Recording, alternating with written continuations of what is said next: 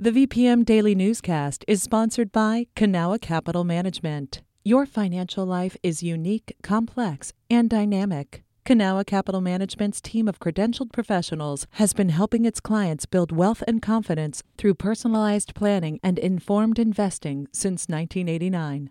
Learn more at cancap.com. That's K A N C A P.com. You're listening to the VPM Daily Newscast, the recap of today's top stories in Central Virginia. From the VPM Newsroom in Richmond, I'm Megan Moore. The Virginia Department of Health has declared a statewide outbreak of meningococcal disease. VDH has identified 27 cases of the rare bacterial illness across 11 health districts, including Henrico, and says it, quote, has confirmed the cases are highly genetically related. The bacteria is spread from infected people via kissing, coughing, sneezing into faces, sharing cups, water bottles, utensils, cigarettes, lipstick, or toothbrushes. While most people infected do not necessarily become ill, it can develop into meningitis or bloodstream infection.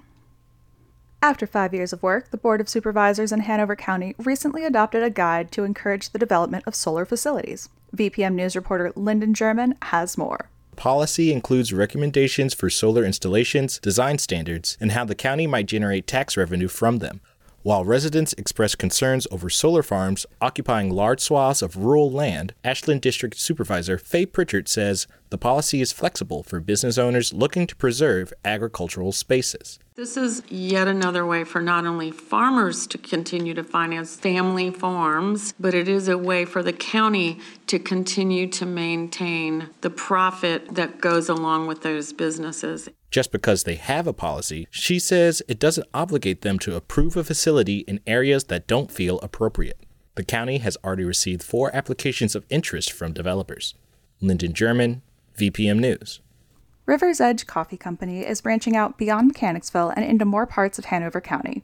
Richmond BizSense reports the team behind the coffee shop plans to open two new locations, including a to go coffee trailer in Montpelier and a sit down cafe near the Hanover Airport. Both should be open by early October. The sites will be franchises, as the company hopes to open more franchise locations throughout Virginia. Governor Glenn Youngkin, Secretary of the Commonwealth, has stepped down to join the Republicans' political team.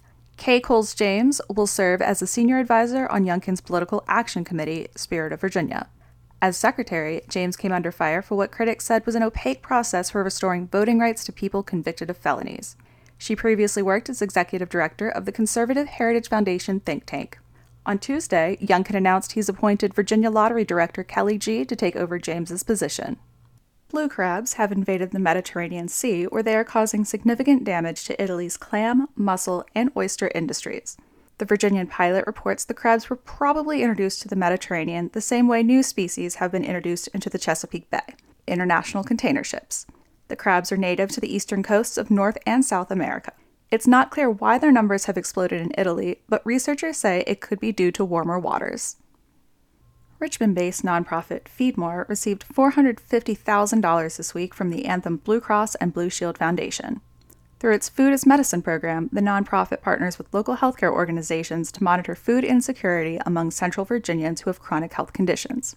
Since 2019, Feedmore has followed up with 1,700 people to provide boxes of shelf stable food and direct them to local food assistance groups. Feedmore says it plans to use the grant to partner with more organizations in the Tri Cities area. For the first time since 2008, tolls will be going up on the Richmond Metropolitan Transportation Authority's roads. Starting today, September 1st, drivers at Powhite Parkway, Forest Hill, and the main downtown expressway plazas will pay 90 cents using an E-ZPass or $1 using cash. Tolls at Douglasdale, 2nd Street, 11th Street, and the Boulevard Bridge will increase to 45 cents with an E-ZPass and 50 cents with cash. The RMTA says the additional money it collects will be used for road maintenance and future projects. This has been the VPM Daily Newscast. We'll be off on Monday for Labor Day and we'll return to the airwaves on Tuesday, September 5th.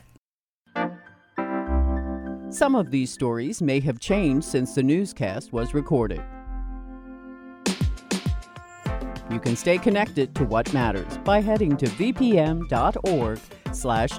or follow us on Facebook, Twitter, and Instagram at myvpm.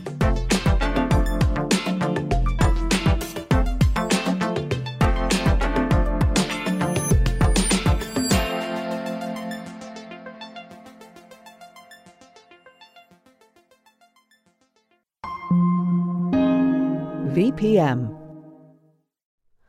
Hi, it's Terry Gross, the host of Fresh Air.